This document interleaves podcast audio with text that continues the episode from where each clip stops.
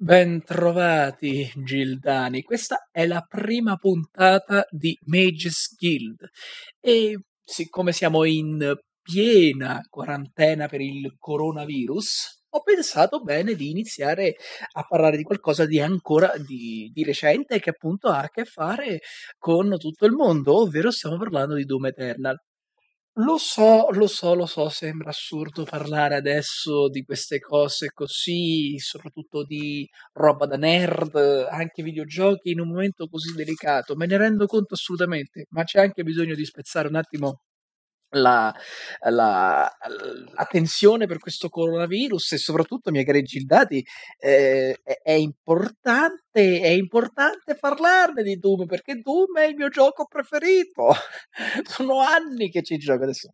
Da parte, sì, um, Doom Eternal uscito il 20 marzo scorso, io l'ho preso al day one, addirittura avevo eh, l'avevo preordinato, quindi ho tutte quelle cose fichissime, ficherrime che si possono dare a quelli che preordinano un'edizione speciale, quindi tutte le skin per bambini che piacciono tanto, la skin per fucile classico, la skin DUT, eh, le mappe aggiuntive e il eh, On Fire Slayer che è fantastico, sì, sinceramente il Demonic Slayer è veramente una skin veramente figa figa. Ma andiamo per gradi. Allora, eh, quando parlerò di videogiochi magari in uscita o anche che sono già usciti, io ne voglio sempre parlare nel modo più corretto possibile. Non è una videorecensione, non è una recensione, non è niente di tutto questo, sono soltanto le impressioni di un videogiocatore. Punto. Non sono un programmatore, non sono assolutamente un game designer, Mhmm, so fare qualche piccola mod, ma si tratta veramente di ehm, di sciocchezze, di di cose stupide. Io sono fondamentalmente un videogiocatore. Ehm, quando uso utilizzo un videogioco lo utilizzo come un videogiocatore, non lo utilizzo come un programmatore. Quindi prendete semplicemente questa mia, ehm, recensione non recensione volevo dire scusatemi, questa mia impressione come un semplice amante dei videogiochi. Punto. Dunque, eh, Doom Eternal è il gioco più brutale a memoria e canonico che la uh, ID e la Bethesda abbiano mai fatto. Dico canonico e dico appunto della casa ID perché c'è anche Project Brutality, nella quale rientrano di, Serge, di Sergeant Mark, dove rientrano Brutal Doom, Brutal Doom 2, Brutal Doom 64, Brutal Exen, c'è anche chi dice che, v- che verrà fatto Brutal Exen 2, ma ci credo molto poco, anche perché il, sistema, il motore grafico non aiuta molto in quel caso, quindi ehm, ma se ne riparleremo probabilmente ne avremo ri- mh, più notizie su ModDB o sul, sul gruppo Facebook che è Brutal Doom. Ma io vi consiglio di andarvene a dare un'occhiata e quindi potrete vedere tranquillamente. Anche perché, per esempio, Doom 2016 e Doom Eternal prendono molto da Project Brutality di Sergeant Mark. Ma andiamo per gradi. Doom Eternal è, come ho detto, un gioco estremamente brutale, è bellissimo, un sistema, grafi- una, un sistema grafico perfetto, eh, performante. Io la gioco per esempio a grafica, uh, a grafica incubo.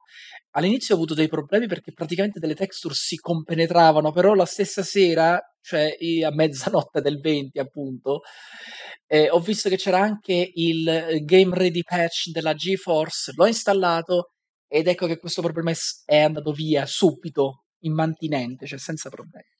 Ora però vorrei parlarvene eh, mh, mhmm, vorrei darvi dei pro e dei contro. Ora, nei pro, tendenzialmente quando parlo di videogiochi, soprattutto, faccio recensioni, a, chiamiamole appunto recensioni, queste analisi così, tendo a darne pochi di, da, darne pochi di pro, perché sono secondo me i punti a favore più forti che valgono tantissimo, cioè tipo due, tre cose che sono estremamente grandi, che danno un, un valore aggiunto all'opera o al prodotto.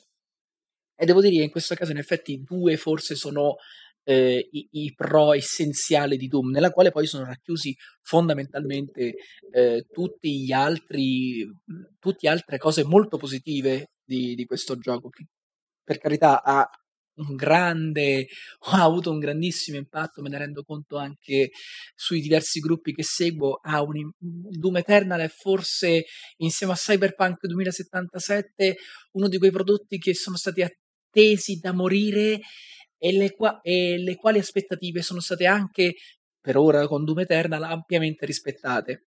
Dico ampiamente, non del tutto, però ampiamente, ma ci arriveremo appunto anche a parlare di questo.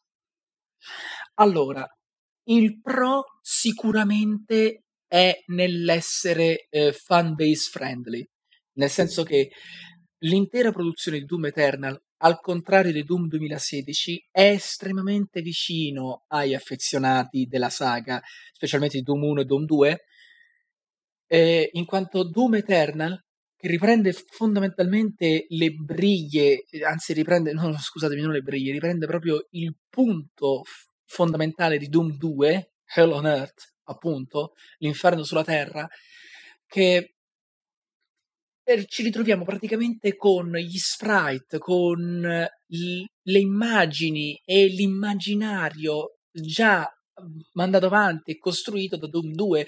Quindi Doom Eternal fondamentalmente è un bellissimo revival di Doom 2. Tutte quelle ambientazioni, la sensazione, ehm, ma anche i mostri, sto parlando per esempio degli Arachnotron, sto parlando degli Imp, gli Zombieman, gli Shotman Guy, non ci sono i Censo, eh, i Censo, i Censo Guy come su, come su Doom 3, meno male, ma ci sono i Chain Gun, però voglio dire, eh, per esempio c'è anche pure i Pain Elemental, ci sono anche i Pain Elemental, ci sono di nuovo i cacodemoni come Cristo comanda. Ebbene, ecco, vorrei dire questo, direi che appunto è estremamente fan base. Cioè, al contrario di Doom 2016, che Doom 2016 su questo punto di vista aveva sbagliato, perché per esempio Doom 2016 per, diciamo, come attenzione per, fan, per i fan, aveva fatto semplicemente degli easter egg ambientali dove si potevano trovare i vecchi livelli di Doom 1 e Doom 2. Eh, scelta abbastanza carina, devo dirlo, ma non così eccezionale, in quanto chi andava a rigiocare, quando si andava a rigiocare appunto i, i livelli classici di Doom, ci si trovava con il Doom Slayer che è enorme e alto in un in uno spazio molto angusto, non programmato per avere quel tipo di movimenti, appunto, ed era anche un po' palloso, sinceramente, anche perché ti sei abituato per un'intera campagna fichissima, come su Doom 2016, e ti ritrovi senza più rune, senza più i movimenti particolari, senza, cioè non puoi fare praticamente niente. Non ha senso sotto questo punto di vista quello di Doom 2016. Ebbene, quello di Doom Eternal invece è una fanbase continua, questo è il suo grandissimo punto di forza. Se per esempio andate nella stanza dello Slayer sulla sua nave, eh, dove appunto poi ci sono i, i punti, è fondamentalmente l'armeria, è il momento di tranquillità, diciamo, e non è neanche così tanto tranquillo come si potrebbe immaginare. Tra i tanti giocattoli collezionabili, armi e il numero assurdo di libri e riviste che potete trovare nella stanza dello Slayer, del Doom Slayer, potete trovare anche tanti altri pis- piccoli easter egg Sto parlando, per esempio, della gabbietta di Daisy, il coniglio di cui vediamo, per esempio, una parteci- mm, vediamo purtroppo la, la sanguinosa presenza alla fine di Doom 1 e Doom 2. Purtroppo, povera Daisy, che è stata uccisa dai demoni, po- eh, povera creatura. Oppure possiamo trovare sul suo, eh, sul computer dello Slayer, che è, è un, è un Windows 94, 95, fantastico veramente, possiamo trovare due dischi di installazione. Uno che si sta installando, che bisogna trovare tutti i livelli base di Doom 1 all'interno della campagna, che si possono sbloccare per poi giocare a Doom 1. E un altro file è quello di Doom 2, che vi dico subito dritta se non l'avete già trovato, perché se l'avete trovato complimenti, allora avete avuto la, allora avete avuto la stessa intuizione da, da, da, nerd schifoso quale sono io pure. Se invece non lo sapete, non è un dramma, ve lo dico io, dovete digitare Flynn Taggart. F-L-Y-N-N-T-A-G-G-A-R-T Flynn Taggart perché Flynn Taggart è il nome del Doom Guy è il, vero, è il suo vero nome capito? Quindi è mhmm, perché si capirà appunto su Doom 2. In realtà si capisce già su Doom 1 perché chi legge la Doom Bible lo, le- lo, lo sa, punto e basta. Però, ok, questa è la password per entrare su Doom 2 sul videogioco e giocarlo completamente. Quindi ecco, sì, è estremamente fan base, sto parlando delle skin, sto parlando non soltanto dei mostri, ma sto parlando anche del pacchetto sonoro che però purtroppo è soltanto per la versione deluxe, quella che per esempio ho comprato io per il pacchetto sonoro delle armi classiche. Però tuttavia, devo dirlo, tutto quello che anche se non avete preso il pacchetto deluxe, vi posso garantire è estremamente fan based. Vi posso garantire è come giocare Doom 2 ma nel 2020, con tutto quello che eh, questo comporta essere nel 2020, appunto, con veste grafica nuova, nuove armi, un nuovo modo di condurre il gioco. Però devo dire su questo, su questo, questo è il grandissimo pregio di Doom Eternal. Il secondo pregio maggiore è certamente la natura arcade di Doom Eternal. Mi spiego meglio. Eh, questo potrebbe essere sia un pregio che un difetto sotto, di, sotto, certi punti di vista, però vabbè, questo dipende da voi. A me personalmente l'arcade come idea, come concetto mi è sempre piaciuto, ma ne parlerò più approfonditamente in questo caso anche sul, sui difetti, perché ha due facce fondamentalmente questa natura arcade di Doom Eternal. Ma andiamo per gradi. Dunque, ehm, nel suo essere una cafonaggine, un carnaio continuo, perché sangue, budella, occhi spappolati, teste distrutte chi più ne ha più ne metta, in Doom Eternal c'è spazio appunto per la ricerca, l'esplorazione, il punteggio e anche e soprattutto per la sfida nel voler essere il più brutali possibili. Ebbene, ecco che cosa, ecco che cosa eh, ci aiuta, ci viene incontro, appunto la modalità arcade, che in realtà è la campagna stessa. Eh, mi spiego meglio, allora, se Doom 2016 era una campagna che ti svegli incazzato da morire per spaccare il culo a ogni demone che ti si para davanti, perché quei bastardi non hanno capito niente di quello che veramente è l'inferno, allora tu porti un inferno maggiore a loro in Doom 2016 però era comunque lento Doom 2016 per certi versi. Benché fosse già molto rapido già dall'inizio, però Doom 2016 qual è il dramma peggiore di Doom 2016? È che c'erano molti punti morti e l'esplorazione, per certi versi, tentava di sopperire a questi punti morti, ma nell'esplorazione non c'era quel senso di gratificazione nel ricercare i segreti, le porte nascoste, le porte chiuse. Le uniche porte nascoste e chiuse, ve lo ripeto appunto, erano le, la ricerca ambientale dei livelli classici di Doom 1 e Doom 2 non è la stessa cosa. Su Doom Eternal invece la modalità arcade è più sentita. Infatti, quando infilarono la modalità arcade su Doom 2016, la gente così di nuovo, cioè a grappoli tornata su Doom 2016, perché già ormai è un po' disamorata dalla pessima, pessima esperienza multiplayer che Doom 2016 ci aveva offerto. Ebbene, eh, ebbene su Doom Eternal è un arcade continuo Bisogna spaccare certi muri per entrare nel, nel segreto, per trovare appunto il segreto del livello, o per trovare per esempio l'album musicale segreto, o per trovare appunto il cheat code per che ce ne sono tantissimi di questi cheat code, tra i quali c'è i DDQD e i DKFA, che poi potete trovare come sotto forma di segreti e, e, e, metterli appunto in game quando potete fare l'esplorazione. È fantastico sotto questo punto di vista. Ehm, però perché è una modalità arcade? Perché fondamentalmente Doom Eternal, rispetto a Doom 2016 che era dal punto A al punto B e fine, Doom Eternal è un dungeon crawler fondamentalmente, un dungeon crawler arcade, quindi abbastanza vicino per certi versi, se vogliamo, anche a Dark Souls. Non sto dicendo che è uguale a Dark Souls, al contrario, è meglio di Dark Souls e a me Dark Souls piace per carità, però Doom Eternal Doom è sempre migliore di tanti altri giochi. Comunque è un dungeon crawler, lo puoi, lo puoi affrontare proprio come un dungeon crawler. Mm, un dungeon crawler però abbastanza mhmm, controllato, cioè nel senso che non c'è la li stessa libertà che puoi trovare per esempio su su Dark Souls dove passi da un livello a un altro, magari passi dal livello semplice e arrivi al livello più difficile. Chiaramente, perché questa è la natura di Doom è differente, è ovvio, però è è costruito a mo' di dungeon crawler, come dovrebbe essere appunto. Ci sono stanze piene zeppe di demoni, liberi quella stanza, vai avanti, però prima di andare avanti vuoi controllare quello che c'è nel livello, nella stanza, mhmm, che sia indoor o outdoor, eh, perché anche, anche perché Doom Eternal è molto più aperto di eh, Doom 2016, il che è paradossale perché Doom 2016 è ambientato su Marte, su una stazione su Marte, e sì, in effetti sotto questo punto di vista è molto più simile a Doom 1 che mhmm, Doom Eternal è molto più simile, scusatemi, a Doom 2 rispetto a Doom 2016 che è molto simile a Doom 1. Infatti sono uno il rip-off dell'altro, però mh, mm, queste sono cose a parte. Ecco, il fatto che tu puoi andartene in giro per larghezza e altezza in Doom Eternal rispetto a Doom 2016 che era soltanto molto largo e un po' alto, cosa fa?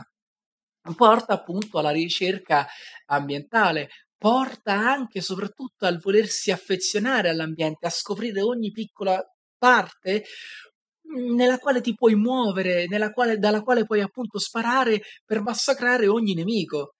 Ed eccola questa la grande anima arcade che rendiamo merito e grazie soprattutto di aver inserito in Doom Eternal. Ed è questa la grandezza, appunto, il secondo punto a super favore di Doom Eternal.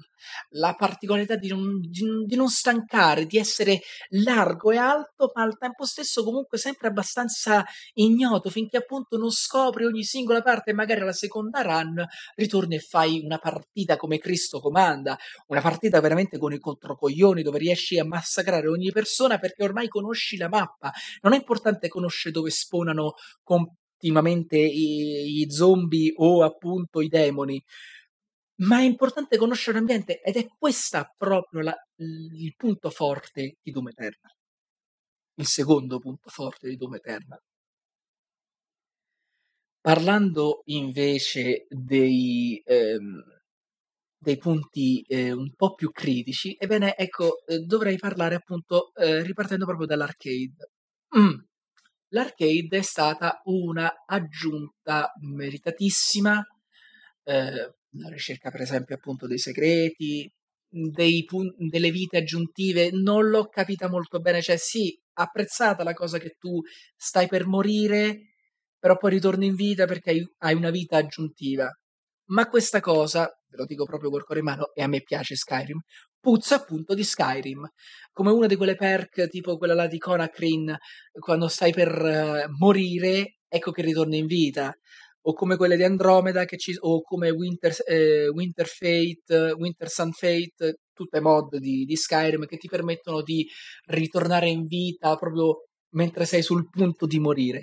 Ecco, questa è un'aggiunta che a me sinceramente è molto, della, è molto tipica di Bethesda e questa aggiunta loro l'hanno messa da, da coso, cioè hanno voluto riutilizzare appunto il sistema arcade di Doom 2016 quando l'hanno aggiunto l'arcade, però sull'arcade di 2016 questa cosa delle, delle vite aveva un senso, ma nella campagna in sé, in una modalità già arcade a questa maniera, per me è una cretinata, sinceramente. E, e per certi versi mh, mhmm, falsa anche un pochino l'esperienza proprio di gioco, perché Doom è fatto per avere una vita e non per avere più vite e soprattutto per ricominciare dall'ultimo checkpoint. Adesso, però, per esempio, all'epoca c'era il salvataggio, c'era il, c'era proprio il salvataggio e tu ricominciavi da quel salvataggio che avevi fatto. Questo, secondo me, è la Doom Experience che uno dovrebbe cercare, però chiaramente eh, ci sono le video, sfruttiamole. In, oltretutto, poi appunto fanno parte del, della ricerca ambientale, eh, le, le, vite extra che si vogliono utilizzare qui su Doom Eternal. Quindi è ovvio che eh, si cercano e si utilizzano, si utilizzino. Ecco, stavo dicendo appunto, questa modalità arcade continua e tutta questa eh, flesciosità anni 80 dove le munizioni hanno tutte un loro colore, che per carità ha senso adesso, perché se su Doom, Doom 2016 non capivi che razza di munizioni prendevi, adesso eh, però le prendevi tutte, anche qui le prendi tutte, però eh, non è la stessa cosa, cioè vedere troppi colori così tutti insieme, non perché mi dia fastidio o cosa, non lo, repu- non lo reputo un vero un vero punto azzeccato, sinceramente. Non reputo giusto anche, soprattutto, questa con- continua attenzione alla sola natura arcade. E ripeto, l'arcade è ben, scusate, è ben accetto, però porca di quella troia, ti ritrovi continuamente con poche munizioni e va bene pure, va bene che io sto, spar- sto, sto anche sparando e giocando in modalità incubo, però ti ritrovi sempre con l'acqua alla gola, con la motosega che può uccidere giustamente principalmente soltanto la carne da macello, perché con una sola tacca puoi uccidere qualsiasi cosa che sia carne da macello, perché già che è un demone più grande, già un Hell Knight o un Arachnotron, te ne servono tre di tacche per eh, massacrare questa gente. Capito? In un solo colpo con la motosega. Però chiaramente c'è la carne da macello, sacrifichi quella. Eh, va benissimo dargli fuoco per avere l'armatura, va benissimo ucciderli con le glory kill per avere la vita, va benissimo farli con la motosega con, eh, per avere le munizioni, però eh, finché non sblocchi ogni parte del Pretor, dell'armatura Pretor, anche quella ambientale, per esempio quella dei barili, diventa un po' ferruginosa, sinceramente, questa cosa, perché poi ti porta sempre a ripetere certi movimenti che per carità non è che mi aspetto un Assassin's Creed o un parkour continuo con Doom, ma santa madonna, a un certo punto ti ritrovi spara, spara, spara, pugno per vita, oppure pugno, fuoco e vita, oppure fuoco, pugno e vita, oppure ancora motosega, spara, spara, motosega di nuovo perché hai finito di nuovo le munizioni. A un certo punto ti caghi il cazzo, eh, figlio mio. Cioè, questo è, secondo me, l'attenzione che hanno dato per l'arcade ha portato anche a questo difetto. Un difetto anche abbastanza fastidioso che probabilmente, dico probabilmente, risolveranno più avanti, probabilmente. Il secondo punto grave, se così vogliamo chiamarlo, perché non è proprio un punto gravissimo, però è più che altro un'aspettativa personale non proprio molto rispettata. Ehm, qualche settimana fa, anche qualche mese fa, cominciarono a fioccare come funghi tutti trailer di Doom, gameplay, walkthrough, dove si vedevano appunto dei Doom Slayer già abbastanza maxati, già a livelli avanzati, perché dovevano appunto invogliare a far giocare questo gioco.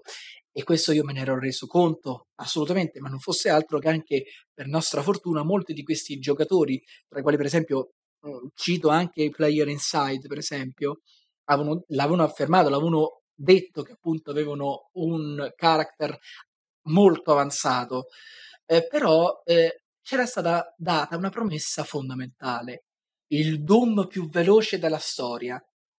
E su questo avrei molto da obiettare, perché chi ha giocato come me a Project Brutality e tutte le, tutte le sue manifestazioni potrà dire, beh, hm, Project Brutality era molto più veloce proprio dall'inizio, dal, dal livello 1, ma c'è anche da dire che Project Brutality non ha, le, non ha l'armatura Predator, non ha le perk, non ha il doppio salto, ha al massimo soltanto la corsa infinita, ha le armi che si modificano, qualcosa del genere, ma, ma non ha tutto quello che ha Doom Eternal. E va bene, quindi ci si è voluti spalmare su diversi livelli per, man- per andare da veloce a velocissimo a ma cosa cazzo stai facendo? Corri con il razzo in culo? Praticamente è questa la situazione e va bene per certi versi, però devo dire che era stata promessa una velocità inaudita, anzi inverosimile.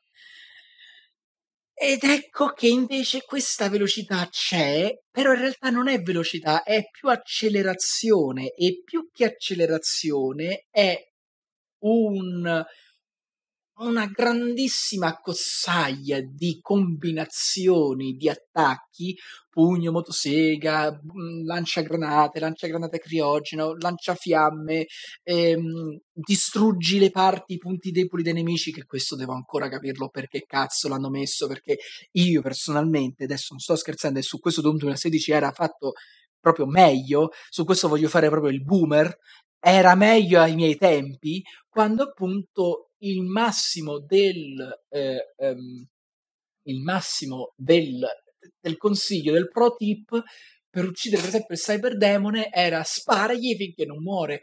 Era la regola numero uno in generale di Doom, spara finché non muore.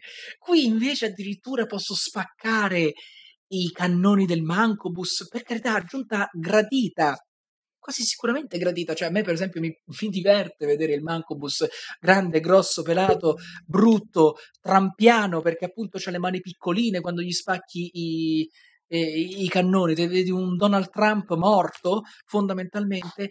E, è divertente, sì, però poi dov'è la stessa esperienza? Io voglio vedere di.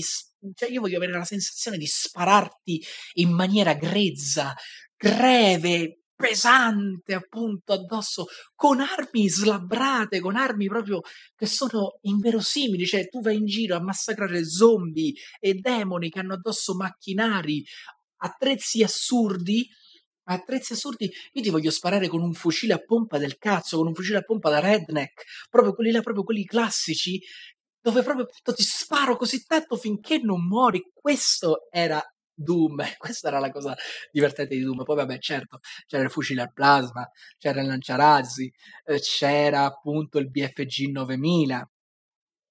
Ed è, sono tutte cose fantastiche, tutte cose fantascientifiche e va benissimo così, però su questo punto di vista, ecco, Doom Eternal, eh, parlando, ritornando però al discorso della velocità effettivamente, ecco, ha cosa ha fatto? Nas- maschera una lentezza concettuale di gameplay, perché c'è una lentezza fondamentalmente, che per carità non è data dai punti morti, che ce ne sono pochissimi, e quei pochi punti morti che ci sono sono comunque ri- eh, ripieni di esplorazione e anche di piccole sfide che sono anche molto interessanti, di cui non vi voglio spoilerare nulla, la lettura pure del codex che è molto interessante, devo dirlo, ma ci arriveremo più tardi verso la fine.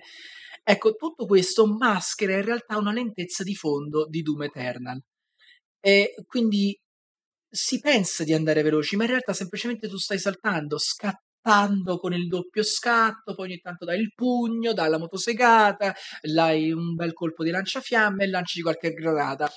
Punto, finisce lì. Non è velocità questa. Questa è un, è un mascherone arcade fondamentalmente, che ripeto andava pure bene, senza però, senza però promettere la chissà che cazzo di velocità. Vi posso garantire, poi questa è una mia sensazione, poi chiaramente se voi credete, se voi credete che sia abbastanza veloce, padronissimi di non, di non, di non accettare la, il mio punto di vista, padronissimi anche e soprattutto di contraddirmi. Però vi dico questo, se ne siete davvero convinti, allora installatevi tutto Project Brutality. Cominciate a giocarlo già dalla sua prima manifestazione fino al Project Brutality più, più recente, che non finisce mai di essere aggiornato. E capirete cosa intendo io, cosa intendo io per velocità estrema. Ve lo posso garantire. Associato al discorso velocità, ecco che arriva il punto più debole per la quale io veramente ho le palle estremamente girate, ve lo posso garantire. Il comparto musicale, cioè proprio eh, sto parlando proprio della colonna sonora. Alcuni direbbero, eh vabbè, figa, eh, pensi alla colonna sonora, figa, che te ne frega a te, basta che mettono il metal e va, vanculo, no, a te ti piace sempre il metal. Sì, a me piace il metal, sì, sono metallaro, sì, adoro la musica classica. Cosa c'entra questo? C'entra perché l'amore per il metal, per diversi tipi di metal, mi nascono fondamentalmente da due costole. Eh, quella della musica classica e quella della musica techno, ma queste sono cose personali e va bene, non importa a nessuno. Ecco, parlando della colonna sonora, voglio fare un ultimo paragone con Doom 2016. Un ultimo paragone parlando della campagna, ovviamente.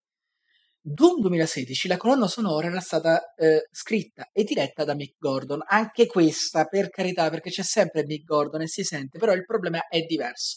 Mick Gordon, quando ha fatto la colonna sonora per quel gioco che è Doom 2016, si è preoccupato non solo di dare titoli che avessero a che fare con l'ambiente, ma non ha soltanto creato l- la musica ambientale del gioco, lui ha letteralmente eh, immesso nel gioco proprio l'anima e la voce dei livelli di Doom. Ogni cosa, l'aria che respiravi, la roccia che spaccavi, le ossa che rompevi, la carne che bruciavi, ogni cosa che facevi in Doom 2016 aveva a che fare con la colonna sonora. C'era ogni piccolo cazzo era in, era in ragione anche della colonna sonora. Cioè non c'era bisogno eh, di, di avere molta fantasia perché quello era la colonna sonora e il gioco erano una cosa sola. Ora, la colonna sonora di Doom Eternal è per me, sinceramente, semplicemente il Doom Slayer che si è fatto un lettore MP3, se l'è messo dentro il casco, ha attivato le cuffie e si sente questa cazzo di playlist in loop metal e techno metal, soprattutto e c'è anche un po' di trap metal che non guasta mai. Eh, all'interno delle cuffie mentre sta sparando, non sta sentendo i demoni, cioè la musica che lui che noi sentiamo non è quella del gioco, è semplicemente una playlist fatta dagli autori, messa così a cazzo perché serviva il metal. Scusatemi se sono molto eh, critico sotto questo punto di vista e a me questa colonna sonora piace molto, ma non è la colonna, non è l'anima di Doom. Cioè, per esempio, se noi andiamo a vedere i titoli di Doom Eternal, di queste, eh, di queste musiche, di, queste, di questa colonna sonora, noi ritroviamo semplicemente i punti di contatto con i nomi dei livelli. Se invece andiamo a vedere con eh, eh, i titoli, per esempio, della colonna sonora di Doom 2016, vediamo che c'è una differenza abissale. C'è, per esempio, c'è Tear, eh, Guts and Dust and Rust, Oppure, per esempio, è così, At Doomsgate, Phobos Anomaly, porca troia! Vi rendete conto che non è soltanto il revival appunto di Doom 1 e Doom 2, ma c'è anche proprio un'intesa vincente tra titolo, il, la musica e, in, e il livello in cui sono presenti. Qui invece noi ci ritroviamo con un'ambience continua. È estremamente più bedesdiano, quest- più bedesdiana questa cazzo di colonna sonora. E, e, infatti c'è la Bethesda di mezzo. E anzi, per certi versi, sembra quasi che ci sia un riciclo concettuale di gameplay, per certi versi, sotto questo punto di vista, con, con, con la colonna sonora, con Rage 1 e 2, due giochi che non c'entrano un cazzo con la saga di Doom, Quake, benché siano stati costruiti dall'ID, siano stati creati, voglio dire, dall'ID. Cioè, Rage in realtà è Mad Max sotto forma di, cioè, Doom sotto forma di Mad Max, o al contrario, non mi ricordo ormai perché a me Rage mi ha fatto schifo, sinceramente, eppure l'ho giocato. Ecco che infatti poi ritornano le stesse cose pure appunto delle vite extra, pure su Rage, no? Che si poteva, ci si poteva rianimare in, in, uh, durante la battaglia. Che cazzata colossale, una cosa assurda, veramente. Ecco, la colonna, tornando alla colonna sonora, la colonna sonora di Doom Eternal non è la colonna sonora di Doom, non è la stessa cosa, è bellissima, fatta molto bene, eh, musiche molto più cattive, ma non ha niente a che vedere realmente con Doom. E su questo, sinceramente, questo sì, è forse un punto più personale, ma questo è il mio punto di vista, perché se per esempio sentite eh, ehm, la, la, colonna sonora di Project Brutality o la colonna sonora di Doom 2016, vi renderete conto assolutamente di quanto importante e vitale sia la colonna sonora azzeccata per livello e per situazione. Non è possibile ritrovarsi nel, con Doom Eternal nel 2020 con una colonna sonora che non ha niente a che vedere con Doom ce l'ha soltanto perché è metal, punto, finisce lì. Non è una logica, non è assolutamente una logica per un cazzo. Mi dispiace, ma questo è il punto più a sfavore del gioco. Finendo con i paragoni con Doom 2016, ho fatto qualche prova anche sul multiplayer. Allora, pro e contro del multiplayer. Allora, sarò molto veloce anche perché ci ho giocato molto poco, però devo dire che è un multi...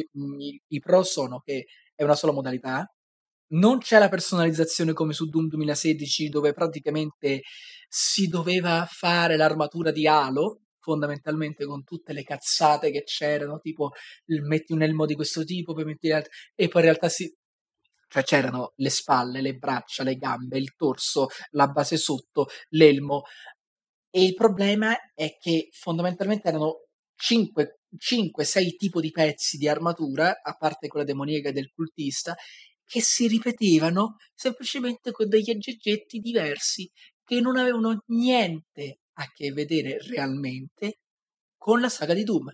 E qui meno male che invece sul multiplayer di Doom Eternal ci ritroviamo con eh, la personalizzazione molto più base, ma molto più efficace del Doom Slayer e anche dei, dei demoni e su questo siamo molto contenti. Per esempio, ripeto, c'è la Demonic Slayer che è praticamente il normale Slayer con il fuoco addosso. C'è il Dumicorno, per esempio. Sono, c'è anche la skin vecchia del Doom Dio, la skin, la skin originale, voglio dire, poi c'è anche la skin del Doom 2016 si può migliorare il podio, la posa, la posa di vittoria, la posa di, di, di Taunt, tutte cose molto molto ben apprezzate. E la parte divertente del multiplayer è che si è in un multiplayer 2 contro 1 e al contrario di tanti altri giochi, quali per esempio ehm, Evolve o anche eh, quell'altro giocaccio di Dead by Daylight dove si è 4 contro 1, dove i 4 sono i sopravvissuti che non hanno ne- un cazzo di niente per sopravvivere, che basta un pochino una latenza migliore alla- all'assassino per poter vincere continuamente e poi qualcuno di, di, voi che mi verrà a dire eh no, Dead by Daylight tu non ci hai giocato eh? oppure facevi caccare no, no, io ci ho giocato anche troppe volte con gentaglia che non vorrei mai più vedere in vita mia però porca troia purtroppo ci si ritrova sempre infatti eh, dei pazienti pazzoli pezzenti che non capivano, non capivano molto probabilmente della vita o probabilmente non sapevano neanche dove finisse il mondo quando chiudevi le tende, però vabbè, gli amici purtroppo alle volte si scelgono male, cioè, la famiglia non si sceglie, però gli amici si, scel- si, si scelgono e io lì ho scelto proprio a cazzo di cane, si vede, però vabbè, non fa niente. Ecco, a differenza di queste altre modalità, cosa succede? 2 contro 1 su Doom Eternal, cosa succede? Il Doom Slayer può portare un, il, tutto il numero possibile di, di, il numero massimo di armi, non c'è più loadout del cazzo, eh, le modifiche o anche semplicemente le perk temporanee ehm, per il multiplayer. No, sono 5 round, al meglio di 5 quindi, contro due demoni che fanno un bordo di danno contro uno Slayer che può avere tutti i tipi di armi. Fantastico, una modalità multiplayer perfetta, un eh, sistema di skill base migliore rispetto alla, alla, alla latency base based rispetto a Doom 2016 e poi soprattutto una scelta azzeccata di mappe che sono molto eh, Doom friendly e poi soprattutto sono anche molto vicine alla cioè sono praticamente pezzi della campagna fondamentalmente da quello che ho potuto vedere.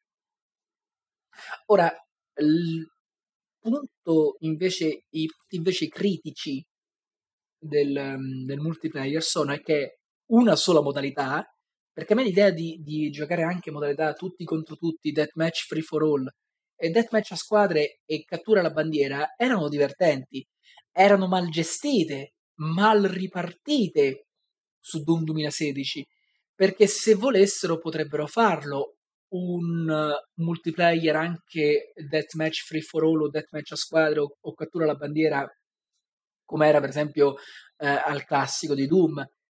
Però su questo punto di vista c'è anche Quake Champions se volete giocare una cosa del genere e ormai c'è chi appunto vuole giocare con altri giocatori, giocherà a Quick Champions, che ha tante altre tipi di magagne.